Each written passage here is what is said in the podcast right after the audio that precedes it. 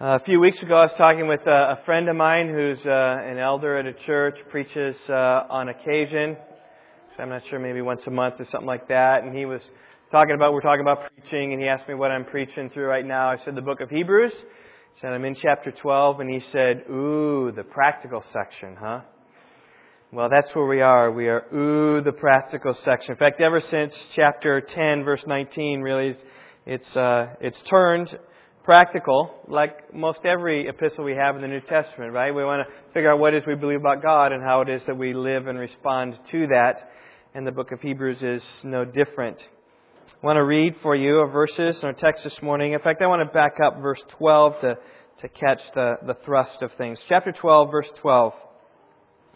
Therefore, strengthen the hands that are weak and the knees that are feeble, and make straight paths for your feet so that the limb which is lame may not be put out of joint, but rather be healed. Pursue peace with all men, and the sanctification without which no one will see the Lord. See to it that no one comes short of the grace of God, that no root of bitterness springing up causes trouble, and by it many be defiled, that there be no immoral or godless person like Esau, who sold his own birthright for a single meal. For you know that even afterwards, when he desired to inherit the blessing, he was rejected. For he found no place for repentance, though he sought for it with tears. Let's pray. Father, I would pray that you would use this text to work a work in all of us, that we might realize that our Christian life is more than just us. It is us seeking others and seeking how we can strengthen and help and guard and watch over others so that they would stay on that path as well. So I pray you'd be with us and, and show us these things and really transform us. I just trust your Spirit now to help us in these matters. I pray in Jesus' name. Amen. All right, I want to begin this morning by testing your football knowledge. Okay, now there's some who are excused from this. Dirk grew up in Germany. He doesn't know football very well. Um, my wife's pretty well excused. She's she's got I'm not sure how you say it. She didn't grow up in a football house. You, the Pargettes, you're excused as well. All right, but we're going to start easy. Okay, I'm going to be pretend I'm a referee. All right, I'm going to show some signs of calls they make, and I want you to tell me what they mean. You ready? Okay. Touchdown. Good. How about this one? Okay, a little bit, a little bit softer on that one. That one's a first down. How about this one? Holding. Good. How about this one? Face mask. Good. Okay, here's, here's a difficult one. How about this one? Offside. How about this one? Stop the clock. What about this one? Incomplete. Incomplete. Okay, you guys ready for some real hard ones? How about this one? Intentional groundings. Okay. How about um, how about this one? That would be this one. That's too many people in the huddle. What's this one? Yeah, illegal man downfield. Okay, how about this one? Who said it? What? Touchback? Okay, he's a football player from Wheaton, football player. Okay, how about this one? How about this one? You ready?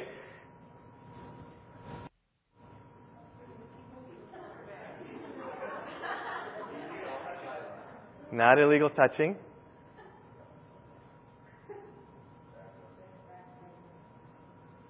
You know what this is? I didn't until this week either. It's official, though you can look it up, NFL.com. You, you look at this, this, this rule right here. It's called helping the runner. It is illegal to help a runner, push a runner, pick him up in any way so as to help his forward progress. You ever seen this called? You ever seen it happen? You ever see offensive linemen, right? Someone's running into the pack and, and they get stuck and then a big offensive lineman comes and helps, pushes the runner. Push, you ever seen that happen? Happens all the time. They just don't call it. But here it is. Now you know. Helping the runner. Alright? The reason I say that is because it's the title of my sermon this morning. Helping the runner. Now we aren't here this morning to talk about football. We're here to talk about spiritual realities of our life, but God and Christ and the church and faith. And when it comes to the church of God, Helping the runner is encouraged. It's illegal in football, though it's never called. In the church, it is encouraged. I think it happens. Some churches it never happens. Hope it happens. In fact, it's not only encouraged, it's commanded that we what? Help the runner. My message this morning is entitled that. I trust that you can see, even as we begun chapter 12, it's all about this athletic metaphor about running. Chapter 12, verse 1.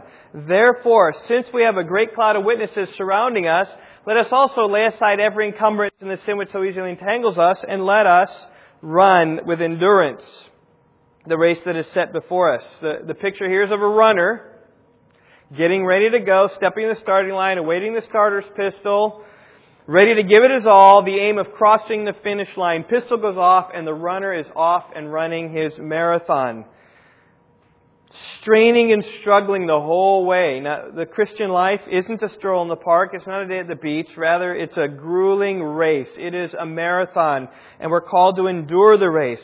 Chapter 12, verse 1. Let us run with endurance. It's a warning not to stop. It's a call to press on. As we've said in Hebrews, right? Jesus is better. Let's press on. Let's endure. This has been the theme back from chapter 10, verse 36. You have need of endurance, so that when you have done the will of God, you may receive what was promised. And chapter 12 is there really to help us, give us ways how it is that we can press on and how it is that we can endure. Chapter 12, verse 1. First, we look back to the saints. Therefore, since we have such a great cloud of witnesses surrounding us, let's look back to chapter 11 and see all these saints who endured, and so we ought to follow their example of faith and do so as well. Chapter 12, verse 1. We ought to look at ourselves, right? Laying aside every encumbrance and the sin which so easily entangles us, right? Let, let's get rid of that. It's going to help us to endure if we get rid of the entanglements, the things that are weighing us down. And let's look with our eye on Jesus, looking to Jesus, Hebrews 12, 2. The author and perfecter of faith, who for the joy set before him endured the cross, despising the shame, and is sat down at the right hand of God. He's the one that endured the cross. He's the author and perfecter of faith. He's the one that we need to look to. And then in verses 3 through 11, again, we see more ways to endure the Christian life with all of its discouragements and troubles. And, and when we are, are tempted to grow weary, look at this. Consider Jesus. Verse 3 Consider him who has endured such hostility by sinners against himself, so that you will not grow weary and lose heart. Look at Jesus and how he endured, and how he was blasphemed, how he was persecuted, how he suffered. And if he endured, we can follow in his steps, because he suffered, 1 Peter 2.21. It's an example for us to follow in his steps. And then verses 4 through 11, just not consider Jesus only, but also consider our own lives. Because we haven't resisted to the point of shedding blood, verse 4. It could be worse. And it could be discipline, is what verses 5 through 11 speak about. That the troubles and hardships and trials that come could very well be the hand of God conforming us and pruning us so that we bear more fruit. But all these are encouragements when we're tempted to grow weary. And the practicals come really in verse 12 then. Therefore, you can see in light of everything that we've said before, in light of the examples of those who have gone before us, in light of Jesus on the cross, in light of our own battles, and in light of the disciplining hand of God in our life, therefore, verse 12, strengthen the hands that are weak and the knees that are feeble, and make straight paths for your feet, so the limb which is lame may not be put out of joint, but rather be healed. Two weeks ago, I looked at these verses. We looked at them, and I emphasized the corporate nature of these verses. See, it's not that you're running a race all by yourself. You're running with many, many others. And there may be times when you need help, and there may be times when you give the help that's needed. You have friends to help you in the race. When you get weak, and when you get tiresome, and when you get weary. And there may be that you have friends who are weak and feeble and lame, and you're supposed to strengthen their hands. And you're supposed to make straight paths for their feet. In other words, you are supposed to what? Help the runner. That's what you're supposed to do.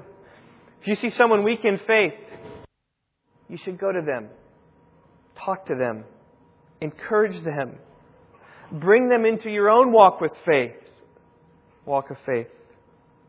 If you see someone who's tired of living righteously, seeing the wicked prosper like Asaph saw, tired of being reproached by Christ, God's call upon your life. When you see someone like that, is to go and talk with them and encourage them and help them see the reward of following Jesus. Yes, we're going to suffer now, but what comes later? Glory comes later, right? Help them to see the joy in your own life when, when you're struggling and when, you're finding difficulty. Show them the joy, show them the reward. And that's what verse 12 is. It's a call upon all of our lives to help the runner run. God calls us to have our eyes open and look to others. It's not just a, call upon our own lives and our own little world. It's a call for us to really look out and care for the people of the body. Strengthen the hands that are weak and the knees that are feeble. It's more than even being reactive, it's proactive. Strengthen the hands that are weak. Verse, verse 13, though, says, Make straight paths for your feet, so that the limb which is lame will not be put out of joint, but rather be healed. It's, it's, it's preparing the way for some so that they go smooth along the path. It's not just waiting for someone to start faltering, it's, it's smoothing it out so that people can walk well. That was Paul's heart, Romans 14:13. Let us determine this, not to put an obstacle or a stumbling block in our brother's way. In other words, let's so live as to be an encouragement to others to press on in their lives as well. You can live in such a way that you hinder people in their walk. And you can live in such a way that you help people in your walk. By what you do, what you say, it can make an impact. Many, many different ways, on many, many different levels, that can take place. Let me just pick out two instances. These are just what you can see easily. Suppose your church attendance is pretty spotty at best. What are you teaching? You're teaching, well, corporate worship's not really necessary for the Christian life. And it may be that others then see your example and say, oh, they can, they don't prioritize Sunday, they don't prioritize worship. Well, I, I don't need to prioritize that. But it may be that you're strong enough in some sense. It may be that they are weak and they're missing the means of grace so they need desperately. Your life can affect them. Or suppose maybe you never speak of spiritual things. Maybe your church attendance is 100%. Maybe you're always there. Maybe you're always at every event. But when it comes to talking, you're always just talking about other things, right? You're, you're, you're talking about football and the calls and the illegal man downfield and the, the touchdown plays. Or, or maybe you're talking about your, um, your hobbies, your activity, anything but the Lord. It could be that you hinder people's ways as well. So you, you pull them away and you distract them. But the call here is to, is to put people in the Lord, in the pathway, and to smooth the path. Parents, you can do this with your children, the way you live.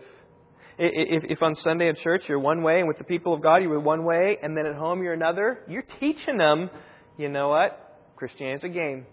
And you're teaching them that. You may say and act differently at home, and hypocrisy makes the road pretty bumpy.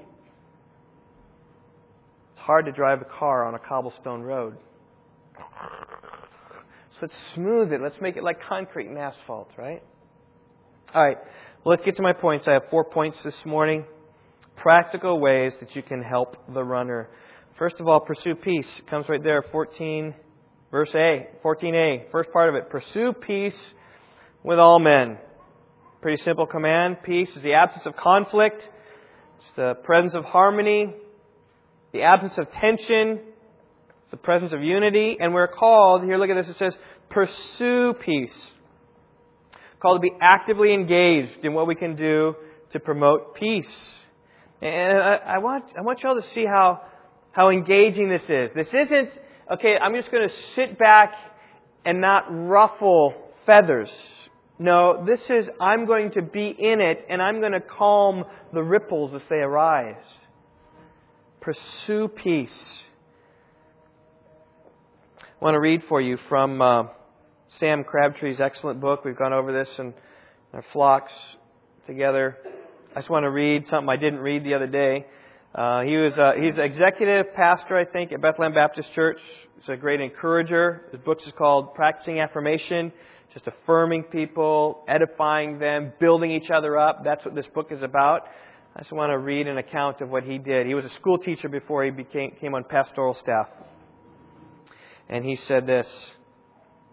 Um, I taught the sixth grade for seven years. I wanted all the fatherless sixth grade boys to be assigned to my classroom. I may not be the perfect role model, but all the other teachers were female, And I hope it's true that I'm a better male role model than any of the female teachers on staff were. One of these students, Wayne, not his real name, was particularly problematic. He would damage the school property, carving up the furniture. If you sat ahead of him, he might write on you or on your clothes. He might cut your hair or your clothing. He once took a cube shaped eraser, drove stick pins through it in every direction so that the sharp ends protruded like a Sputnik satellite, and then he would toss it at someone and say, Catch! If you caught it, you'd bleed, and if you, even if you didn't catch it, you might bleed. Wayne was in affirmation deprivation for understandable reasons. I mean, he was a poor student, so he didn't receive any academic accolades. He wasn't musical or athletic. He came from a broken home and was socially not easy for his peers to be around. He wasn't receiving praise anywhere for anything. In my classroom, I positioned his desk closest to my own so I could more readily keep an eye on him. Wayne was in my class and I was his teacher, and I wanted him to listen to me, to hear me, so I prayed, Lord, what can I affirm in order to gain a hearing? Is there some small approximation of a God honoring trait which I can capitalize for Wayne's refreshment and for the good of the class? One day I had assigned some work to the students and I was circulating through the classroom helping those who request assistance. Out of the corner of my eye, which was almost always on Wayne, I noticed that he wasn't doing any work, but wasn't killing anybody either. He was daydreaming, gazing out the window with his chin in his hand. I'll take it, I thought. So I maneuvered behind Wayne and laid my hand on his shoulder. His head immediately jerked around and he leaned slightly away from me. I said, What do I do now? I said, Wayne, I can tell you're deep in thought. I like that about a guy.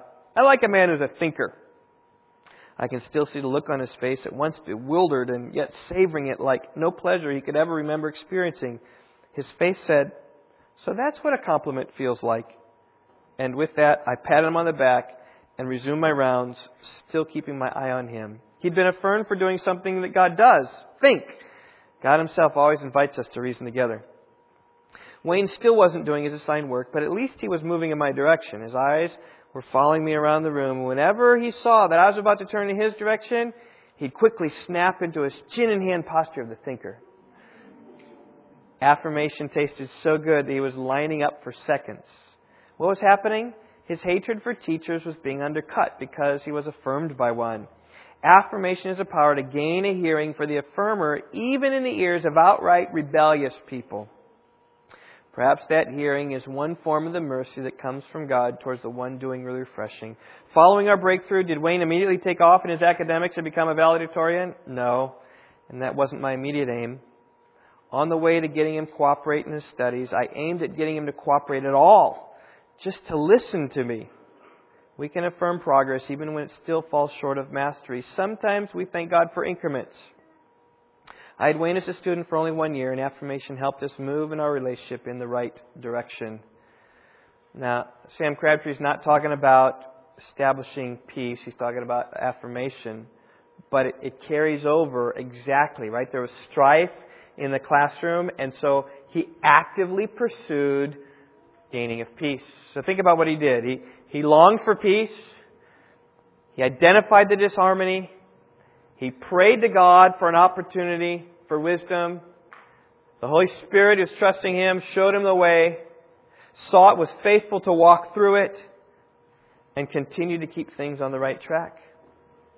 This is what all of us are called to do. We're, we're called to long for peace, identify the disharmony, plead to God to give us a way to, to create the peace or help the peace. And when the Holy Spirit gives us an opportunity, walk through those doors and do what we can to establish peace and cultivate peace wherever we can. That is what verse 14 is about. It worked in the classroom, it can work among the body of Christ.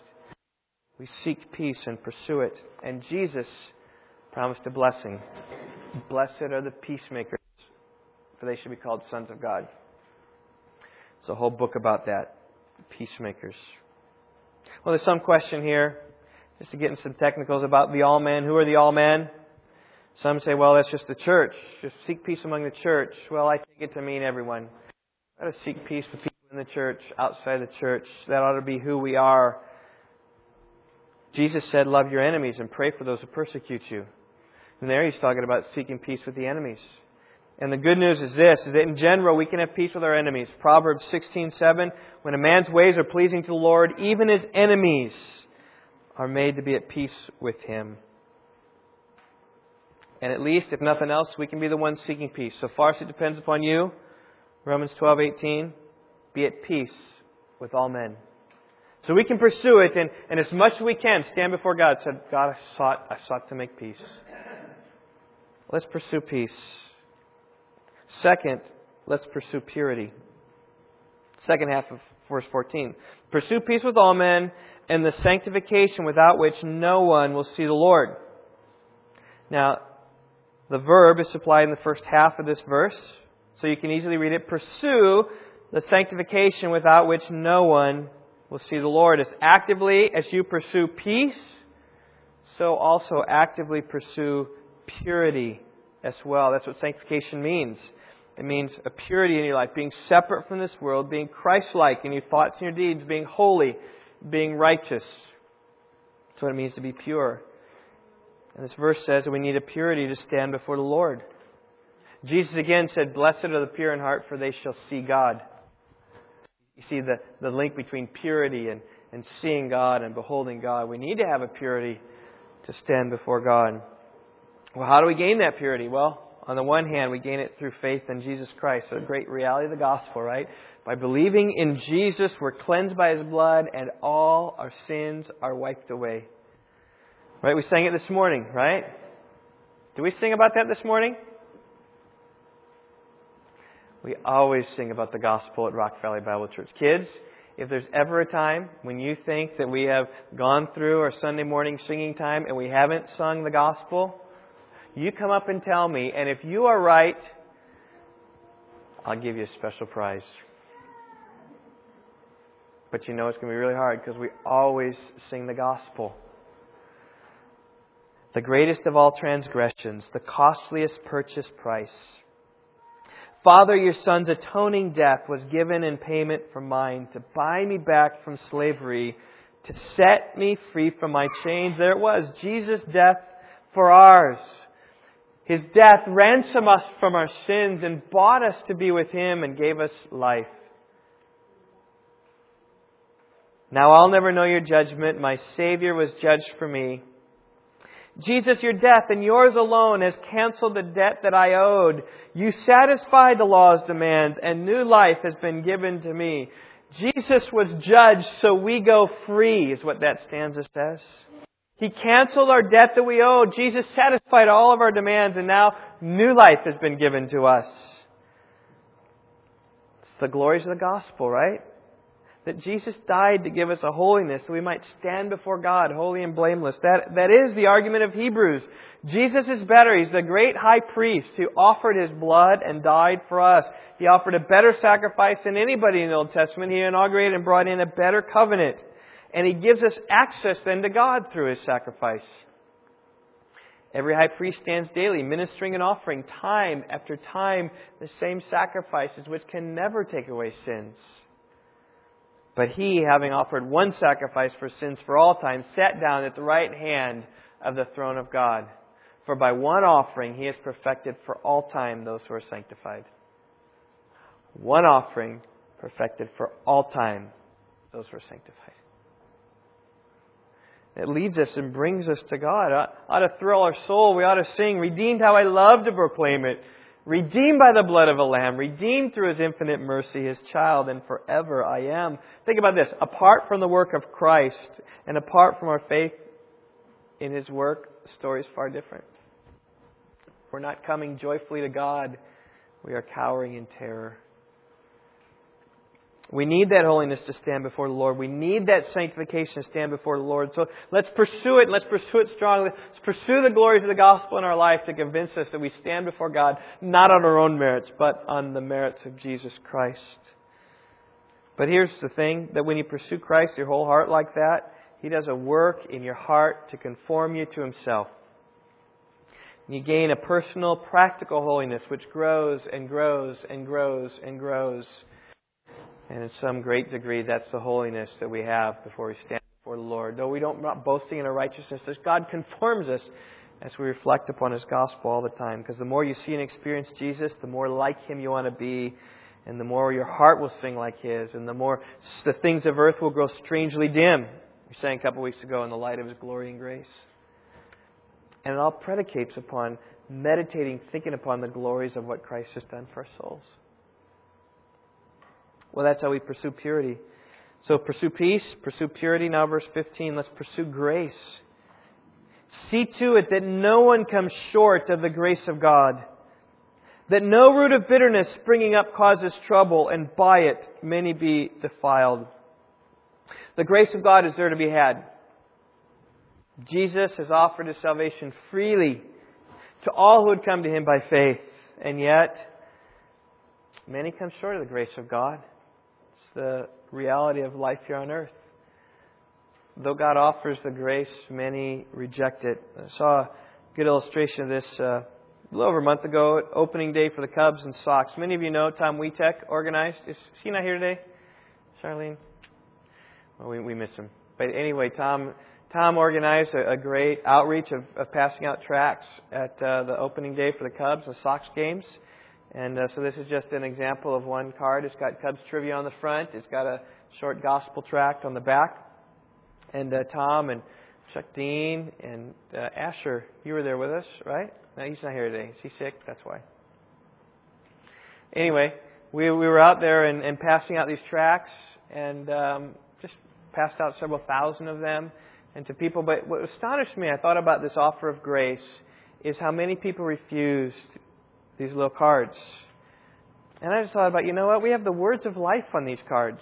I mean, this little card can change someone's life. And, and handing that out, many people just refused and didn't want any part of it. And I thought, boy, how how like the grace of God is that an offer. I'm not trying to sell anything. We weren't trying to make any gimmicks. We weren't trying to do anything. We're just trying to give them this. They could take it. They could put it in their pocket. But I know how it's like. I've been in crowds like that. You know, I've not I've not taken things as well. But it, but it is a, a good illustration of, of just how people refuse the grace of God. And I think overall, I'm guessing 20% was my rate. I mean, about about a fifth of the people I offered this card to actually then took it. That's how few wanted them. I mean, that's how people are with the grace of God. How people are with the church. They, they, they think that coming to Jesus is going to, well, there's strings attached. What's, what's, what's, what, do you, what do you want from me? If I can't earn it, I don't want it, it's the American way. Right? They think we're trying to sell them something. We're trying to change them. Trying to change them for the better. I also noticed something else when I was out there. Is that uh, if I gave the card to somebody and somebody behind, because I generally stood there and go, these waves of people were coming. If I gave a card to somebody and someone behind saw that I gave the card and they didn't die and it was okay and they walked right on, they were like more likely to take it as well. And, and so that if I had a group of people, like maybe crossing the street all together, kind of like, like the light turns red or green or whatever, and they can walk. And so they're walking here. If I get that first person I know my percentage is going to go way up because, oh, they didn't die. I suppose I can take that. What is that? And then if someone takes it, a lot of times they're like, oh, can I have some? Can I have some? But if that person, like first person refuses, good luck. You're, you're just out for that whole group. There's no way you're going to get it. And I thought, oh, how important it is to get that first person so that when I'm here, you know, eye contact is really good. A smile, right? I'm looking like real, like I'm not goofy or anything. And, you know, maybe a little, little, little rough, ruffling here. I found that help. If I'm just going like this, it doesn't help. But if I like grab something, that, that helps. You see, you learn all this stuff, but you're trying. It's trial and error, right? You're, you're trying though just to get it in their hands. And I thought of this text, how, how good it is. Is that you're trying to, to, to see to it. I'm trying to work hard, right, so that, so that people get the grace. And that's what, what verse 15 is talking about here. See to it that no one comes short of the grace of God, right? We need to work and we need to labor so that people don't come short of the grace of God. It's especially appropriate for the original readers coming out of their Judaism and into the church. Many of them hadn't come all the way to Christ. They had, they had heard about Him. They'd experienced the fellowship in the church. They'd heard the good word of God. They'd seen the work of the Holy Spirit. They'd witnessed the love of the brethren, yet they're still on the fringe. And the writer says, See to it that no one comes short of the grace of God. That was the danger that they had. The danger they had was going back into their Judaism, coming short of the grace, returning their Judaism complete with its sacrifices and priests and festivals and feasts.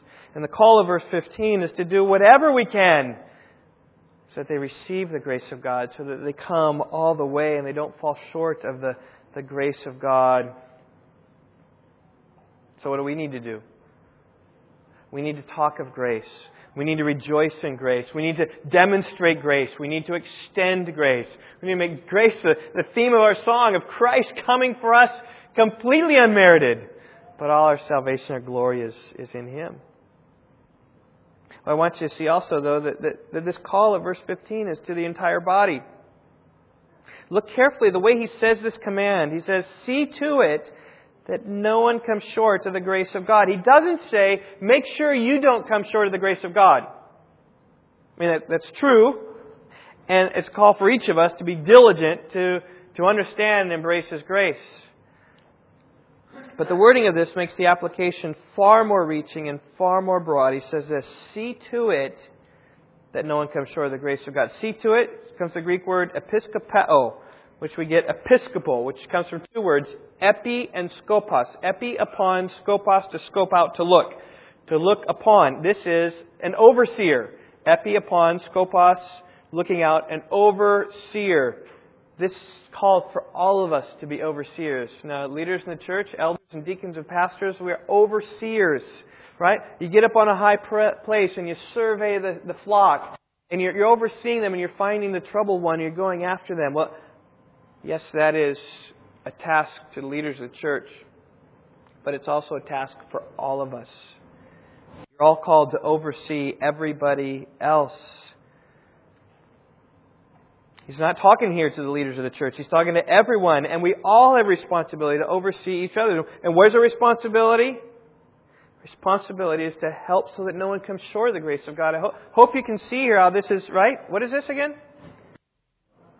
Help the runner. I hope you can see how we're, we're helping the runner and we're, we're trying to help so that people come to the grace of God. Do what you can to bring people along to show them the glories of the gospel, the glories of the Messiah. Think about everything we have in Jesus, we have by grace. I mean, the whole argument in the book of, of Hebrews, right? Jesus is better. He's better being than the angels, and we get him by grace. He's a better leader than Moses, and we get him by grace. He gives a better rest than Joshua, and we get it without even fighting. He's a better priest than Aaron because he offered up himself and he is strong. He offered the perfect sacrifice that no other priest could do, and it's all, all by his grace for us. He brought, he gave us a better covenant. That was God saying, I will put my laws within them. And I'm the one that will change their hearts. I will do that. And he entered a heavenly tabernacle, not just an earthly tabernacle. And we get to follow in his footsteps into heaven by grace. So believe in Him and trust in Him. Sad result, though, when people turn their back on Jesus and fall short of the grace of God, bitterness comes. I've spoken with enough people who have come to church where the grace of God wasn't dominant in the body, and they're burned by the church some way. So maybe someone sinned against them or judged them or said some harsh things to them. Maybe they've given much to the church, devoted much of their, their sacrificial time to the church, and all they had to show for it was people who hurt them. As a result, they want nothing to do with the church, not now, not ever, and have turned bitter and sour against the church. And what happened? Well, verse 15. See to it that no one comes short of the grace of God, that no root of bitterness springing up causes trouble, and by it may be defiled. I believe those things are connected. When someone comes short of the grace of God, doesn't fully embrace and understand the salvation that's in Christ, when you have a body then that's not looking for people to come and know and experience the grace, then they fall away and they get bitter at the whole experience. Promised of the joys of grace and yet not seeing it and then going back to the works based religion. Um, how many of you are aware that the world was supposed to end yesterday? Okay, most every single one of you. Um, I want you to think about some of the followers of Harold Camping. I want you to think about a guy named uh, Robert Fitzpatrick. He's a retired worker, lives in Staten Island, New York. Um, through the teaching of Harold Camping, he was convinced the world was going to end May 21st, 2001 he wrote a 350 page book entitled The Doomsday Code. God is warning us through the Bible. You can purchase on Amazon. Still out there. In the book, he thanked Harold Camping for his teaching. He sent a copy of this book to every embassy and every consulate in New York that he could. And just everybody wanted to get this thing out, and as the day approached, he spent his life savings on this ad campaign to put billboards and signs and trucks up all over the world. Well, he spent the day yesterday with a reporter who logged some of his activities. And the reporter blogged this whole activity, said uh, he treated yesterday like any other day, except he didn't do his dishes or water his plants. What, what's the need, right? At 3 o'clock, he went to visit his 90 year old mother to say goodbye to her. And he took the ferry to Manhattan, was in Times Square by 6 p.m., awaiting the rapture.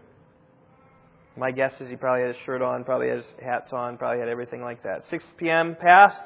Cheers erupted from the crowds of people in Times Square. And he just looked down his Bible and read Genesis 7, verse 4. I will blot out from the face of the land every living thing that I've made. He's applying that, thinking that was going to happen last night at 6 o'clock. And he said to the reporter, I don't understand why nothing has happened. I, I did what I had to do. I did what the Bible said. And dejected, he went away, went home. Said, I obviously haven't understood it properly because we're still here. Well, let's just say I'm surprised that nothing happened. Everything in the Bible indicated it. All right, now I want you to think what's going to happen to Robert Fitzpatrick? I don't know. He may still stay loyal to Harold Camping wherever Harold, however he gets out of this, or however he explains this away, or whatever he does. I, I don't know, because there still are, by the way, some Branch Davidians still faithful to David Koresh, by the way. But what may happen, I wouldn't be surprised if this scenario falls out. He'll carry on for the next few days or weeks or months in a fog, embarrassed to the friends that he warned, maybe ashamed at getting things so wrong. But then maybe he'll start thinking about the, the, the people who he followed, these teachers, so blindly. In fact, Tony Sinelli was here uh, a couple weeks, couple months ago, a month ago. I'm not sure how long ago it was. Time flies, I guess. He uh, he was telling me um, at dinner. He, he pastors a church in Pleasant Hill, which is uh, 40 minutes from Oakland something like that. They're, the Family Radio headquarters in Oakland. And when Harold Camping predicted the rapture in 1994 it didn't happen, he had some people come to church there, and so he interacted with them. And, and the guy said basically was in a fog and had no idea kind of really what took him. And maybe Robert Fitzpatrick will kind of be here, but I wouldn't be surprised he separates himself from Family Radio and maybe even starts to get embittered against them because of all this money that he spent to follow this false teacher, and it's all gone, wasted. If he can write a 350 page book, maybe he'll write another 350 page book about the delusion of the cult and maybe help get some income that way because he doesn't have anything now. Now, I want you to think about church. There are those who come into church and fall short of the grace of God. They never quite get it. They stumble over something Jesus said or something they did, get burned in the church, leave bitter and angry, and then they spread it. Right? I mean, this, this happens right here. I'm not sure if Robert Fitzpatrick will get to that point. He might, he might not, he might just be complacent. But it says that no root of bitterness springing up causes trouble, and by it many be defiled. Because that, that can spread and can defile others and infect others. I've heard you, I'm sure you've heard it happening in other churches. We've tasted a bit of it at Rock Valley Bible Church, and it hurts, and it's hard. But it happens in church often. I remember attending a church. Um, we lived in DeKalb. We didn't go to church, but for several social functions, we were there, weddings and things of that sort, where a man became bitter against the church and sought to harm the church. Right? Many be defiled. He, he owned the lot next door. As I recall, I'm not sure. I think in some sense he was part of the church at, at one point. I don't know any of the details. I never saw any of the details, but somehow, some way, the church I think was seeking to purchase his property or a portion of his property or something, and it, it fell through for some reason. I'm not exactly sure, but the man became embittered um, at the actions of the pastor, accused him of lying. Now he didn't just say it; he erected a large sign on his property right outside the main entrance to the church building Kind of, kind of because the, the building was like this. You came in on this side and his property was, but a, you know, a car's lane over. A big sign there talking about what a scoundrel the pastor is and how cheatful he was and how deceitful he was. And this big sign for all to see. He said he would take down the sign as soon as the pastor got kicked out of the church. That's trying to cause some trouble. Um, I looked online, by the way, and the pastor's still there at the church. So he wrote it through, and so the people who weren't embittered helped and supported him through this troublesome time where this guy had this placard. But that's that's how it happens. People come so embittered that they do these things to cause trouble. All that guy's trying to do is disrupt and crush the church. Or I heard another church, a friend of mine, a man in the church became embittered against the pastor for some reason. Again, I don't know the details of everything happening, but he used to attend the church. But uh, now he merely stands outside the church every Sunday morning to protest against the pastor's presence there at the church. He said he would come, he said he would come into the church building when the pastor left. But until then, he's going to stand outside the church and protest whenever the, as long as the pastor was there. So he was outside the church, never coming in for 15 years. He did this. He had a lawsuit and all this kind of stuff, and the pastor there was trying to just deal with this and deal with his elders, and it kind of just was wearing him down. Most of the people in the church thought he was the doorman, but on one side he had a sign on him that said, No, I'm not the doorman. But he would stand there in front of the church. And I remember talking to my pastor friend who was there. He said, you, You'd think at some point he'd just give it up. But let me tell you, that kind of shows you how strong this root of bitterness can be in people when you come short of the grace of God. And it can be defiling to many. So don't come short do what you can, work hard so that others don't come short of the grace of God. So, church family, let's pledge ourselves today to pursue grace. Pursue grace. Let it reign our church. All right. Pursue peace, pursue purity, pursue grace. Finally, verse, verses uh, 16 and 17, pursue God. That's where we come to the story of Esau, who fell short faced some bitterness, faced some defilement. I think that's the context of why he gets in here, but I think his fundamental problem is he wasn't seeking God. He was seeking his own. Verse 16. That there be no immoral or godless person like Esau, who sold his own birthright for a single meal. For you know that even afterwards, when he desired to inherit the blessing, he was rejected, for he found no place for repentance, though he sought for it with tears. Esau's story is told in Genesis 25 we don't need to turn there. I'll just summarize the story for you. He was a man's man. He loved the hunting. He loved the outdoors life. He loved the rugged life. Jacob, his brother, preferred to stay at home, being a peaceful man. Now, on one occasion, Esau had been out in the field working hard, maybe hunting. We're not exactly sure what he was doing, but doing some kind of manly thing out there, working real hard, getting up a nice sweat, getting real dirty, getting real hungry. And he came back and he said he was famished. You know the feeling, right? You work long, you work hard, you work up a great appetite. And so Esau came home, and according to his nature, Jacob had been at home cooking. He cooked up some nice red lentil stew. Put some cherry, put some uh, some tomatoes in there, put some beans in there. Was cooking it up, and Esau, as he came in the door, I'm sure he smelled what was cooking. I'm sure he saw what was cooking, and he said, uh, "Please let me have a swallow of that red stuff there, for I'm famished." Right? Typical grunt stuff of the outdoorsmen, right? Give me a swallow of that red stuff. I'm famished. well, Jacob refused him. He said, First, tell me your birthright. Esau's incredibly hungry. Listen how he reasons. He says, Behold, I'm about to die. So what use is this birthright to me? Newsflash, he wasn't about to die. If you're walking in from outside, you can last another month easy without any food, okay? You die of starvation only when you've been not been eaten for several months, and yet such was the fickleness of Esau. It's what we need to learn from him, not to be fickle like him.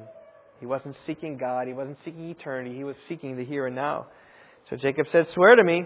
And then those dreadful words. So he swore to him and sold his birthright to Jacob. And Jacob gave Esau bread and lentil stew And he ate and drank and rose and went on his way. Thus Esau despised his birthright. Now, this is a big deal. To us, it might not be a big deal. To them, it's a big deal. Because the birthright's everything. The inheritance comes by the way of the one who has the birthright.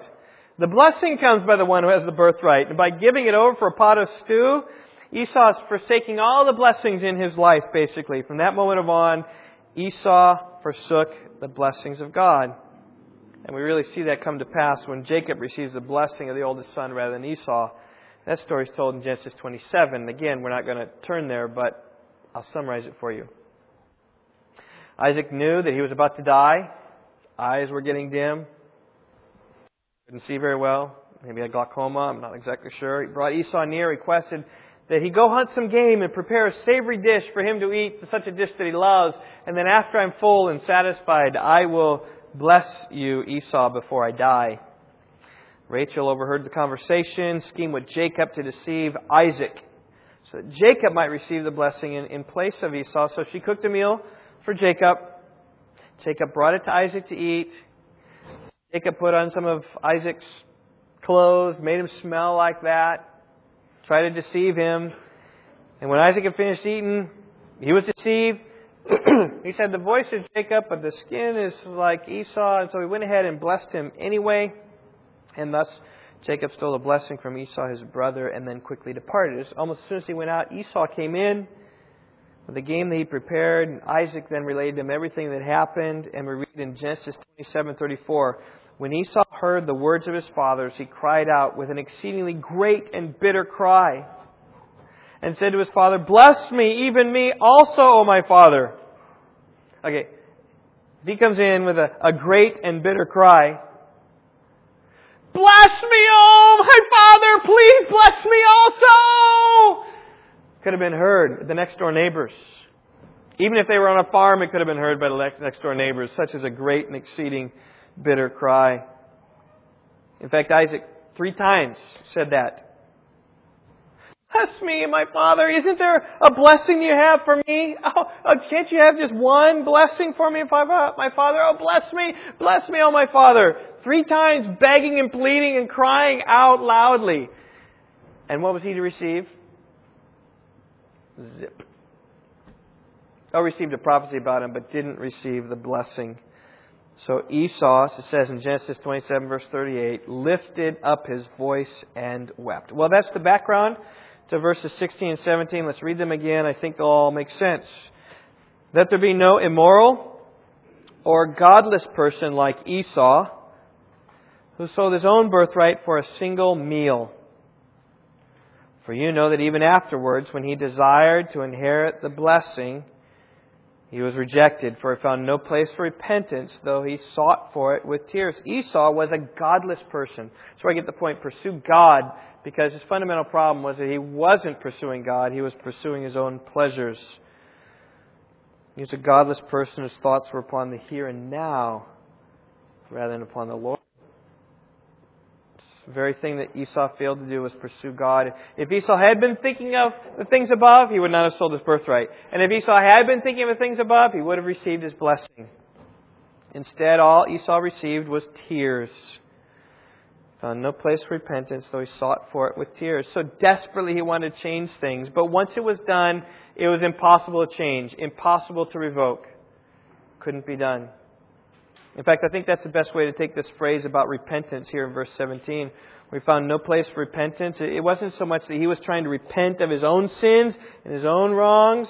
As much as it was, he was, he was seeking that, that circumstances could be changed so that he could receive the blessing. Oh, my Father, can't you bless me? Also, can't you, can't we change this thing? I think that's the idea. He was seeking Isaac's repentance. He was, he was seeking for some type of change in a situation that could never come about because it was impossible. It was done.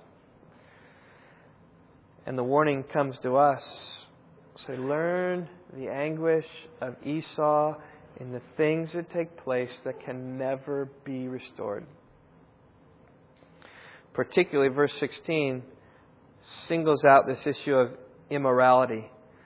Now, we have no biblical warrant that Esau was sexually immoral. It's what this word talks about sexual immorality, pornography, fornication, all types of sexual sin. We, we don't have any indication of that. It could be the best way to read this is there be no immoral person or godless people like Esau.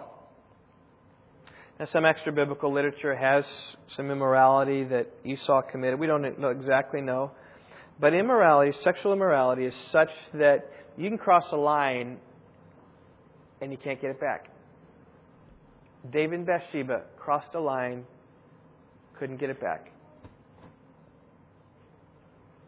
Because things come about, like pregnancy, like sexually transmitted disease, like in some places, even forms of cancer. Try what you like, you can't reverse those things. And I don't care how hard you cry, and I don't care how hard you try to try to come before the Lord, you can't reverse it. And such was the anguish of Esau. Sexual sin, by the way, is a sin of seeking the here and now rather than seeking the Lord. It's seeking earthly pleasure rather than seeking the heavenly reward. It's seeking the bowl of chili now rather than the marriage supper of the Lamb later. Esau tried to change circumstances. They can't be changed. Many tears have flowed from those who've lived, immoral lives, wishing that things might change, but they can't. That's why we need to pursue God, those things don't come about. And the idea here, even in the bigger context, is verse 15 don't come short of the grace of God, that, that the bitterness doesn't arise, that you're godless, that then you take actions that you regret that can't be changed and revoked at all again. So it's pursue God today and pursue God now and pursue God with all of your heart, all of your soul, all of your mind, and all of your strength. So I close with this. Let's just, let's just help the runner by reminding ourselves of the importance of these things, to pursue peace among us, to, to let grace reign among us, to glory in the gospel, the grace of God to pursue Him with all of our heart. Well, let's pray. Father, you've taught us this morning by negative example in many ways. And would pray that we would feel the weight of Esau in his life. God, I pray you protect us. I pray for those who have transgressed. I know sins can be wiped away, as David was. He was a forgiven man post 2 Samuel 12. He was a righteous man to stand before you, and yet there were consequences. And Lord, would pray that you would help us to steer away from those consequences, burn into our hearts and our minds the, the troubles and the hardships of those who sin in this way. God, and out of love for you and out of love for our own souls, keep us on the right path and, and Father, I would pray that we would catch even the corporate nature of these words. It's not just us looking at our own life, but it's us looking at the lives of others and, and doing what we can to, to keep them away from danger too. To make the phone call, to make the visit. God, to grab and snatch people away from fire, even as Jude says. So I pray, O oh Lord, you would help us in these things. The sobering words. But may we as a church be so saturated with grace and delight in the gospel, for sins forgiven in Jesus, that we be protected. That's how you work. So help us, O oh Lord, we pray. In Jesus' name, amen.